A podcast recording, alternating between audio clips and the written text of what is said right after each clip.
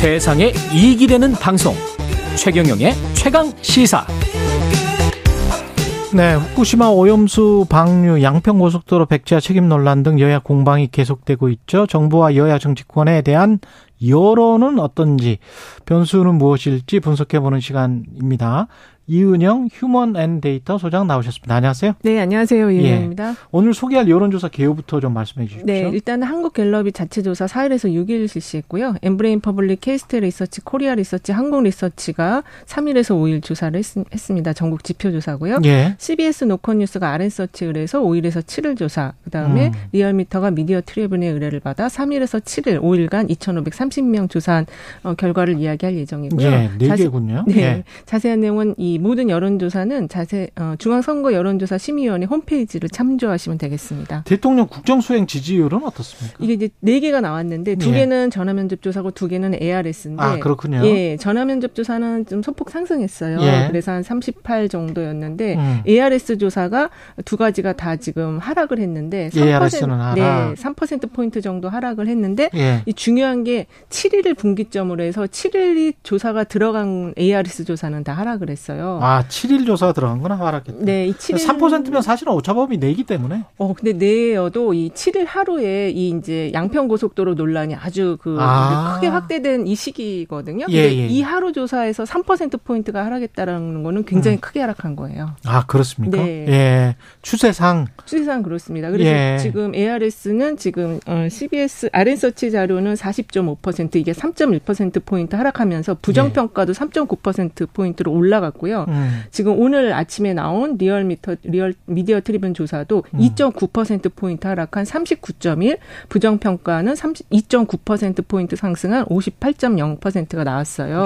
좀 하락했다. 네, 그래서 이게 예. 긍정은 하락하고 부정은 상승한 이런 패턴이 지금 ARS에서 똑같이 나왔거든요. 근데 저, 는 이제 기자라서 좀 까다롭게 제가 보는지는 모르겠습니다만은 그 국정 지지율이 하락했다고 하더라도 오차범위 내 플러스 마이너스 3.1이면 하긴 6% 정도는 왔다 갔다 마진이 있기 때문에 네. 그거는 뭐 그냥 하락한 건가 상승한 건가 저는 뭐 잘 모르겠더라고요. 그게 과학적인 건가 뭐 이런 생각이 네. 들긴 합니다, 사실은. 근데 이제 이게 네. 저희 전문가들이 볼 때는 네. 상당히 이게 이제 비화, 그러니까는 이게 그 게이트로 비화될 성격의 사안이어서. 아, 이게. 예, 예, 예 그렇습니다. 이게 그 가족. 지켜봐야 된다? 그렇습니다. 그래서 이 향후의 추이를 지켜봐야 되는데, 네. 징후는 굉장히 안 좋다. 징후는 안 좋다. 예. 앞으로 자세히 봐야 되겠네요. 그렇습니다. 지금 당장 나온 정당 지지율은 어떻습니까? 지금 정당 지지율도, 어, 이 갤럽하고 MBS 조사는 좀 약간 이제 정당 조사는 보면은 좀 혼조세가 있긴 하지만 그래도 네. 한세 개는 민주당이 소폭 상승한 흐름이었고 음. 갤럽 것만 이제 민주당이 약간 하락을 했는데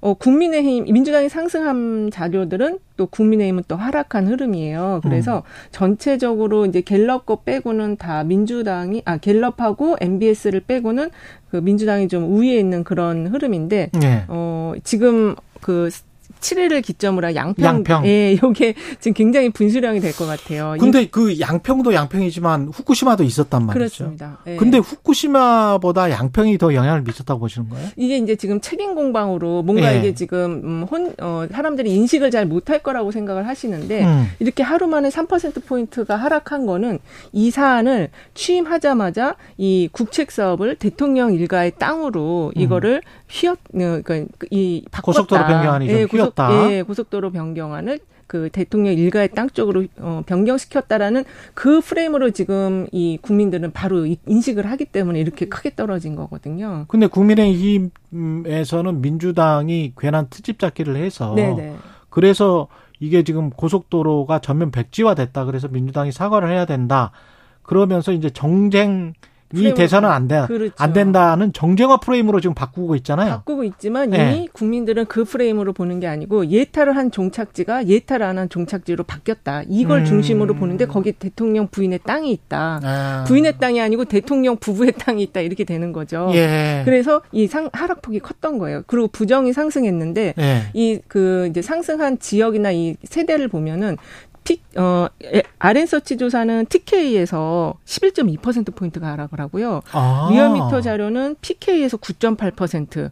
그래서 이게 지금 영남권을 중심으로 한 보수 쪽에서, 보수 진영 쪽에서 이거를 굉장히 좀 안 좋게 받아들인다는 게 나타나거든요. 우리나라 사람들이 부동산 땅과 관련해서 약간의 부조리가 있, 있는 것 같으면 그거는 참 싫어하죠. 맞아요, 맞아요. 지난번에 민주당이 총선이었습니까? 지방선거에서 네. 당한 아주 저 패배를 당한 것도 네. LH, LH 부동산 네. 그렇죠. 그게 네. 쌓여 쌓여 후쿠시마 오염수 관련해서는 어떤 지금 후쿠시마 오염수 관련해서 예. 이 아랜 서치 자료를 보면은 IAEA 보고서 이제 지금 이 그 사무총장은 떠났지만은 그렇죠. 이 IAEA 보고서에 대해서 신뢰하지 않는다는 의견이 56.3%, 신뢰한다가 39.4%예요. 음. 대통령 지지율 패턴하고 지금 비슷한 숫자가 나오고 있는데, 그렇군요. 예, 그래서 이, 이 후쿠시마 오염수와 관련해서는 기본적으로 반대하는 여론이 뭐 10명 중 7, 8명이 반대를 하고 있잖아요. 예. 근데 이게 2, 30년 동안 계속 이게 예, 방출을 할 거다라는 게 조금 더 알려지면 더 반대가 높아질 가능성이 있어요. 예. 그래서 이거는 결국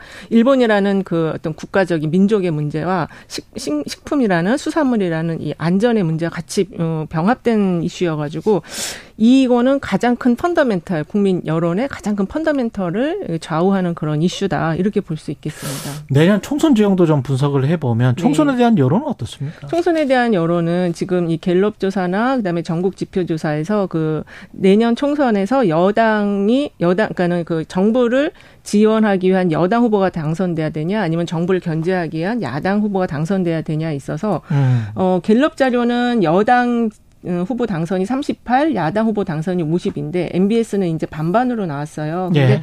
요 MBS 조사는 설문 구조가 조금 이제 다른 조사와 좀 달라서 요건 조금 어, 다, 따로 봐야 될 것 같고요. 예. 대체적으로 야당 후보를 지원해야 된다는 의견이 상당히 높게 나오는데 음. 갤럽 자료는 이제 그 국민의힘 지지율, 그 정당 지지율 정부 견제 여론이 예, 높다. 높습니다. 그래서 예. 요걸 같이 정당 지지율 매칭해 볼 때는 음. 민주당에 대한 그 야당 후보 지원이 한 18%포인트 로 훨씬 더 높게 상승을 해요. 근데 민주당의 지지율은 그렇게 높지는 않잖아요. 민주당 지지율은 지금 30, 갤럽 자료 기준으로는 32%인데. 그렇죠. 국민의힘에도 뒤지죠. 뒤집니다. 수치상으로. 네, 국민의힘 예. 33% 나왔는데, 예. 물론 국민의힘도 그 총선 지형 조사로 하면 한 5%포인트 올라가는데, 아. 이게 이제 왜 정당 지지율이 낮은, 낮은데 지형 조사는 예. 더 높게 나오느냐. 이건 현역에 대한 불만이 지금 깔려 있기 때문에 이렇게 좀 차이가 나는 것으로 제가. 현역에 대한 불만. 예, 예, 분석을 하고 있거든요. 있거든요. 아. 그리고 특히 이제 대통령 지지율이 높으면은 이 여당으로 여당 후보 당선시켜야 된다라는 게 더 높을 수도 있는데 예. 이게 워낙 낮다 보니까 아. 이제 반사익을 그 야당 후보가 더 돼야 된다라는 게 더 높게 나타나는 그러니까 당 거죠. 지지율이 둘 다 낮은 이유는 현역에 대한 불만이 좀 있다. 불만이 있는 거고 그러니까 무당... 총선에 대한 시선은 좀 다르다. 좀 다릅니다. 예. 아 그러면 두 당 다 물갈이 같은 거를 해서 새로운 신 신인들이 많이 등장하기를 바라는 거죠 지금. 예. 아 그걸 바라고 있다. 예, 바라는 그런 기대 심리 같은 게 지금 여기에 좀 반영이 돼 있다고 볼 수 있을 것 같아요. 이걸로는 총선 결과는 예측할 수 없을 거 아니에요, 그죠? 이걸로는 예측은 못하지만 그렇죠. 예, 펀더멘털이 이렇고 그다음에 예. 이 후쿠시마가 지금 6대4 구조면 예. 상당히 이제 여당이 좀 유리한 지형이다라고 생각은 할 수 있을 것 같아요. 그 여당이 유리한 지형이다. 아참 죄송합니다. 야당이, 야당이 유리한, 지형이다. 예, 지형이다. 근데 이게 양평 고속도로가 또 어떻게 그 사건이 전개가 될지 모르겠네요. 그거에 그렇습니다. 따라서 또 다르겠고 여당은 이걸 어떻게든 그 막아야 되는 입장이네요. 그래서 일단은 이거 국토부의 문제다라고 지금 대통령실 입장은 나왔는데 지금 음. 여론은 그렇게 보고 있잖아요. 왜냐하면 네. 여사님 가족의 땅이 여기 워낙 많기 그렇죠. 때문에. 예. 네. 그저 제3지대라고 하는 쪽은 어떻습니까? 따로 뭐 나오는 게 있습니까? 이게 지금 이제 무당파층이 한 30% 네. 정도 나와서 제 3지대 군소신당 움직임이 지금 일어나고 있는데 사실은 큰 기대는 없는 것 같아요. 특히 음. 그리고 이 군소신당들이 뭐 내, 2020년에 있었던 위성정당 그 의석수를 생각하면서 이제 계속 나오고 있는데 예. 앞으로도 더 많이 나온다고 하더라고요. 그래서 그래요? 이 정도 상황이면 그렇게 국민들의 관심을 못 끈다 이렇게 예. 볼수 있을 것 같아요. 여론조사를 보고 활용할 때 어떤 네. 점을 좀 주의해야 되는지 마지막으로. 어, 아무래도 예. 지금 이제 최근에 여당에서 응 응답률 5% 이하는 발표할 수 없게 했다라는 논의를 다시 또 시작했어요. 응답률 5% 이하는 발표할 수 없다. 예, 지금 ARS 조사는 네. 거의 3% 이하로 나오고 그렇죠. 있거든요. 네. 근데 어쨌든 이 여론조사가 미니 수렴의 가장 강력한 어떤 하나의 지표기 때문에 음. 이거를 좀 너무 규제를 해서는 안 된다. 그리고 음. 이 우리 어 국민들께서는 이 추세선을 중심으로 보는 게 중요하다. 왜냐하면 숫자 하나 하나의 의미를 부여해서 보기보다는 그렇죠. 전체적인 추세선을 전체적으로 중심으로 예. 보시는 게 좋겠다. 이렇게 말씀드리겠습니다. 숫자 35딱 그렇게 맞을 일은 없죠. 없어요. 예. 네. 여기까지 말씀 듣겠습니다. 휴먼앤데이터 이은영 소장이었습니다. 고맙습니다. 네, 감사합니다. 7월 10일 월요일 KBS 일라디오 최경련의 최강 시사였습니다. 커피 쿠폰 당첨자는 최강 시사 홈페이지에서 확인할 수 있습니다. 최경련의 최강 시사였습니다. 고맙습니다.